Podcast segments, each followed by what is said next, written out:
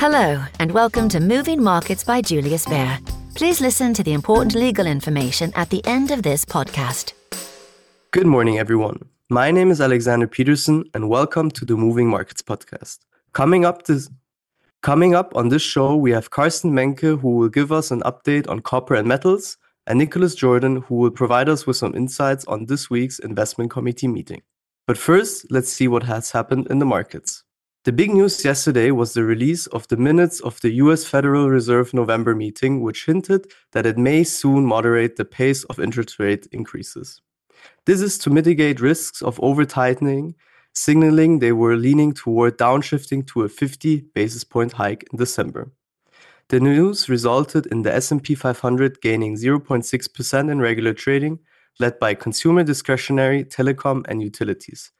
The Nasdaq 100 was also up by 1%, and the 10-year US Treasury ended Wednesday at 3.69% yield.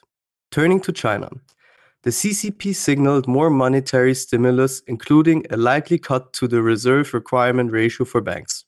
The State Council, China's cabinet, said in a statement on Wednesday that monetary tools will be used in a timely and appropriate manner to maintain reasonable, ample liquidity. It also called on greater support for bond financing for private firms, a policy mainly targeting cash strapped property developers. This is as China's daily COVID infections have climbed to a record high in recent days. Briefly turning to commodities. Oil held a drop as the European Union considered a higher than expected price cap on Russian crude. EU officials discussed setting the ceiling for Russian seaborne export at 65 to 70 dollars a barrel. That's far higher than many expected. West Texas Intermediate crude is down 0.3%, trading just above $77 a barrel, and gold is trading at around $1,750 an ounce.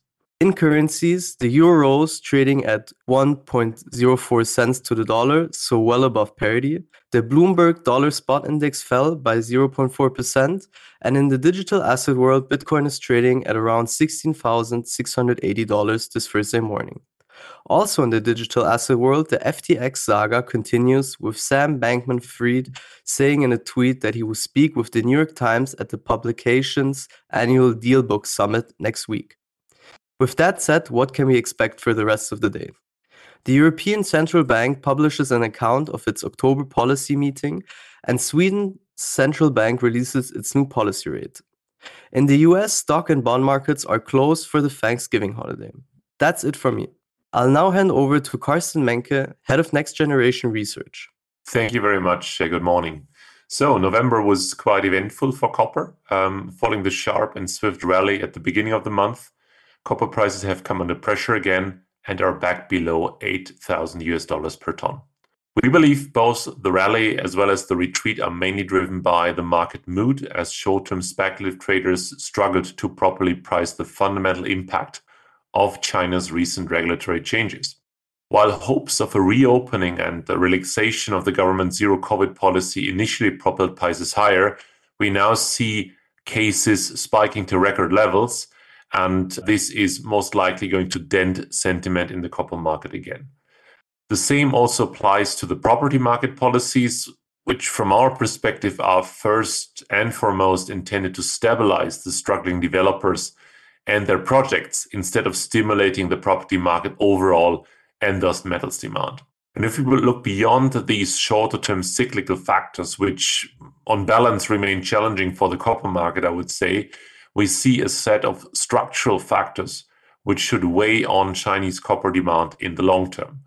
And these include unfavorable demographics, slowing urbanization, a shift from investment to consumption driven growth, and a focus on common prosperity.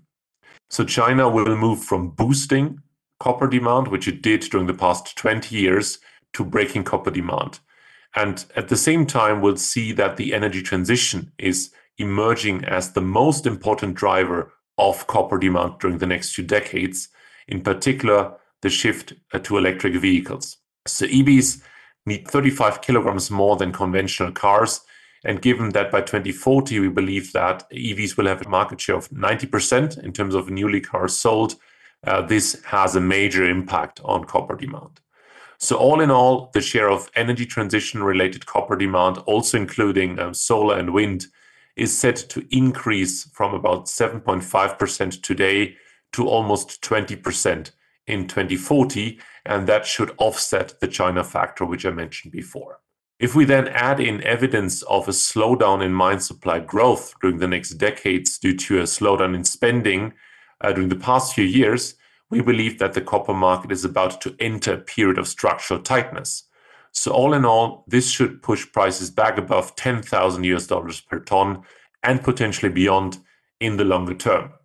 So how to play this? Well, generally we see prices below $8,000 uh, per ton as a good buying opportunity even though a short term and sharp rally is, Im- is not imminent given the cyclical challenges we see in China. So it's a little bit of a wait and see situation, but the long term picture is very clear for us.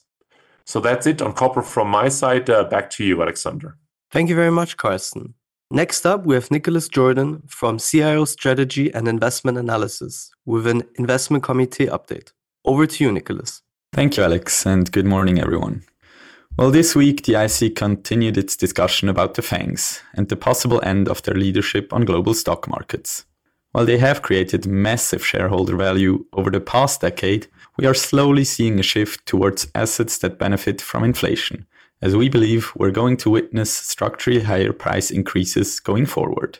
The main problem the US big tech companies are facing is their ever increasing cost base. Back in the days when the FANGs saw their revenues grow by double digits every year, reducing costs was obviously not really a priority. Now that revenue growth has slowed down quite substantially, cost discipline is of the utmost importance.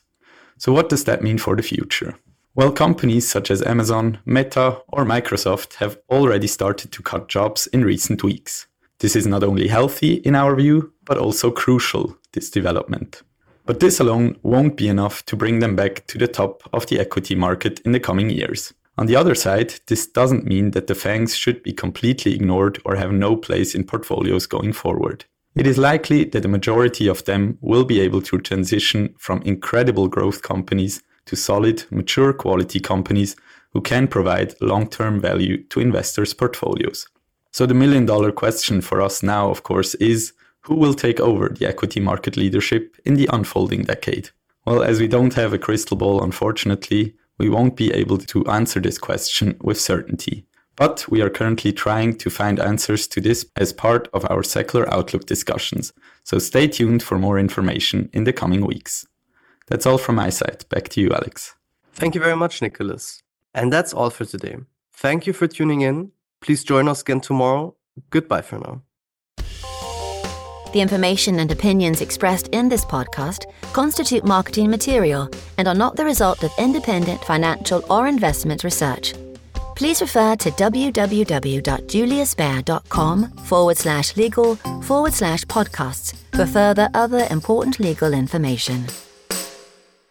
Wealth Insights is a podcast series where Julius Baer experts discuss topics from a wealth management perspective. Whether it's starting a business, preparing for retirement, or transferring wealth to the next generation, our experts provide answers to the relevant questions. Available now on all good platforms, search for Wealth Insights on your favourite podcast player.